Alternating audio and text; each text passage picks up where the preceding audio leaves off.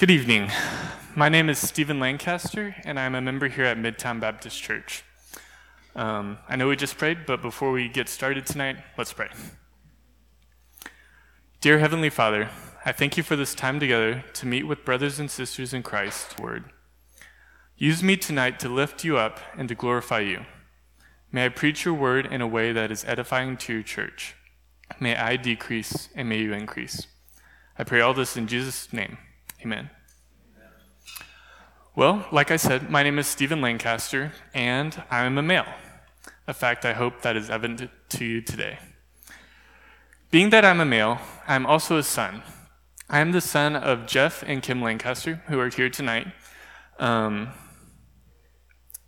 two of the best parents anyone could ask for to raise my siblings and I. Now, from either one of my parents, I tend to take after my father. I look like him, I talk like him. I have the same manners, mannerisms as him.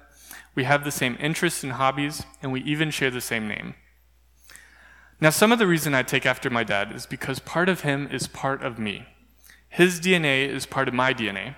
However, that is not the only reason I am like my father. As my parents raised me, I watched my father, how he speaks and how he carries himself. And watching him has formed how I am as a person. Watching my father has helped form, and who he is has helped form who I am. Now, it isn't just my father who has had an impact on me. Everyone in this room has been impacted in some way, shape, or form by their fathers, whether it be for good or for bad. While others may look at our fathers with disappointment and hurt and vow to never be like them. Maybe you didn't even know your father, but in whatever but whatever the case may be for you, we can all say that we have been impacted by our fathers. In the same way that our earthly fathers impact our lives and shape who we are today, how much more so should our heavenly fathers shape and form us in the way we act? As we will see in our passage tonight, since we are children of God through faith in Christ, then our lives, our characters, and who we are should be defined by peace. We should be characterized as peacemakers. So please stand and turn with me to Matthew 5 9 as we read God's holy word. Matthew 5 9. Blessed are the peacemakers, for they shall be called sons of God. You may be seated. Now, we have reached part seven of our eight part Beatitude series. The Beatitudes are part of Jesus' Sermon on the Mount as he lays out different circumstances of life and how believers are blessed through their faith. Jesus uses characteristics that would have not been upheld or celebrated in his time and turns them into characteristics that we are to strive for as believers, makers, for they shall be called sons of God. Our big idea for tonight will be since God is our Father, we should take on his characteristic of peace. Now, the verse splits into two parts, so I will also teach it in two parts. The first part, blessed are the peacemakers, and the second part, for they shall be called sons of God. Now let's turn our attention to the first half of the verse, blessed are the peacemakers, and look at what it means to be a peacemaker. But before we do that, I think it is important to define what kind of peace we are talking about. Is it the type of peace that we as believers have, knowing that the creator of the universe holds us in his hands? Is it the p- type of peace that lawmakers try to achieve when they are writing legis- legislation? Is it even the type of peace that a mother tries to achieve when she is consoling her children? I believe that the type of peace we are to emulate from this verse is a peace that brings unity and harmony, reconciliation in a relationship where there was once enmity. This is shown throughout Jesus' ministry with his disciples. He loves them, he does life with them, he rebukes them, and he teaches them. Now, just as Jesus lived in harmony with his disciples, we should do the same with the body of Christ.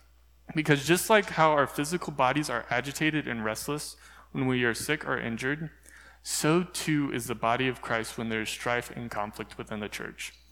We don't function as a whole, and we don't have peace. Associate being a peacemaker with the most significant title any man can bear and being called a son of God. Well, I think the answer is quite clear. Because Jesus, God the Son, is the ultimate peacemaker. He came down to earth to bring peace to defeat the destroyer of peace in death. And when he comes again, he will bring everlasting peace that will never fade, that will never have a hint of conflict or pain or suffering. Jesus came down to make peace between a fallen and sinful world and a holy God. By dying as a sin offering in our place and resurrecting from the grave, defeating sin and death. Otherwise, we would have no hope of peace. We would be doomed to suffering and conflict overcome by sin for all of eternity. Besides the eternal peace that Jesus will, bring, we can see many instances throughout his ministry where Jesus resorts to peace when he could have resorted to conflict instead. Take, for example, John 18:10.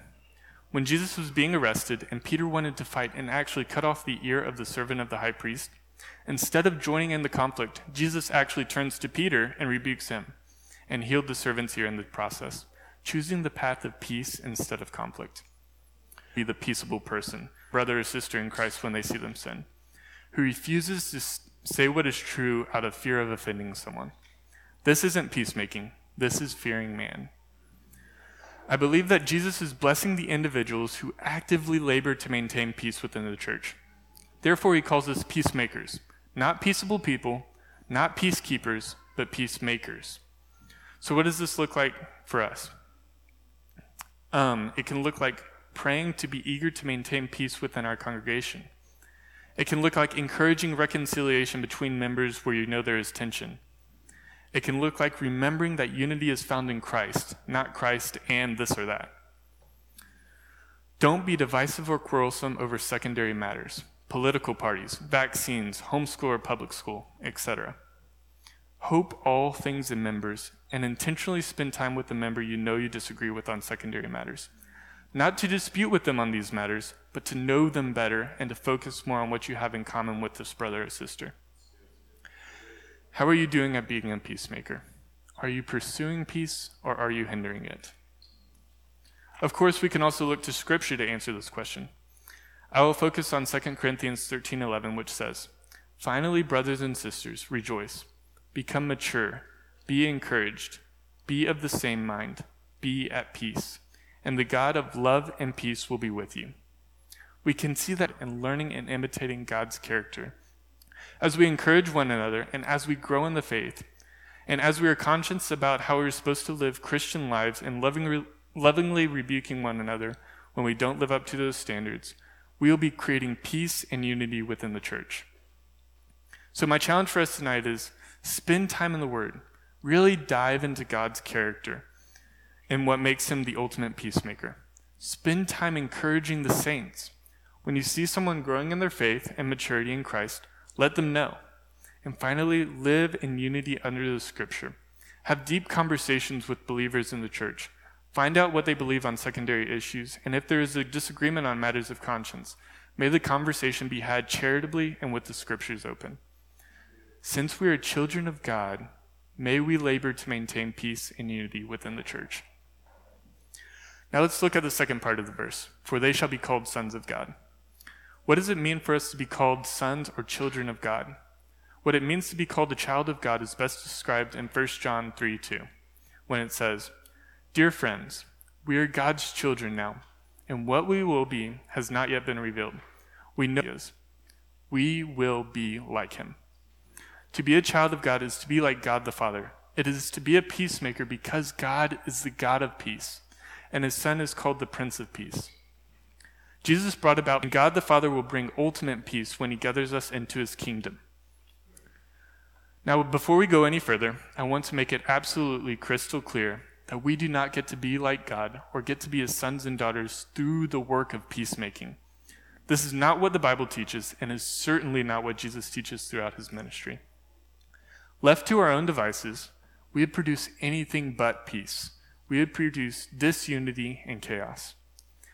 What Jesus does teach about salvation is salvation through faith alone. We see this in Ephesians 2, 3 through 10, John 6, 44, Romans 9, 15 through 19, to name only a few places. We are not sons of God because we are peacemakers. We are peacemakers because we are sons of God. Put another way, being a peacemaker is a byproduct of being a child of God. And just like our earthly father's DNA works inside us to make us more like him, so too does the Holy Spirit work inside us to make us more like our Heavenly Father. This is how we are made into peacemakers. Not through anything we can do, but through God working in us. Just like how our earthly fathers shape and form us as humans, so too does our heavenly Father shape and form us. If we are to carry this title of sons of God, we must let the Holy Spirit work inside us to make us like God the Son. So, how do we do this? Well, just like we watch and talk to our earthly fathers to understand them better and be more like them, to be more like Him. And we do this by being in His Word constantly and talking to Him through prayer.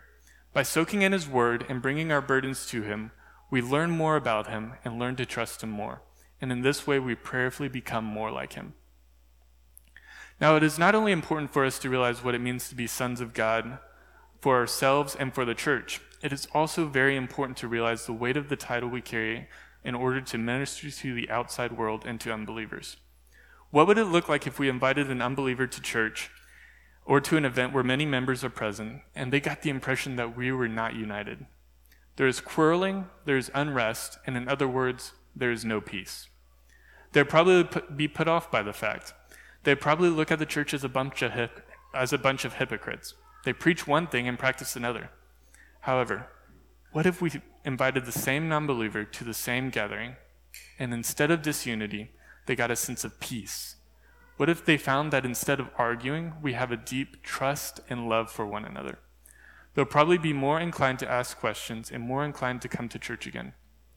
The way we carry ourselves with the title of sons of God matters, both to the church and sisters in Christ, what is the day we look forward to the most? What do we long for as Christians? We long for the day when we will see our Heavenly Father face to face. We long for the day where we will stand before Him, not as wretched sinners as we are today, but as His children, as His Son molded us to be more like Him. We will see clearer than ever before the resemblance we have to our Father.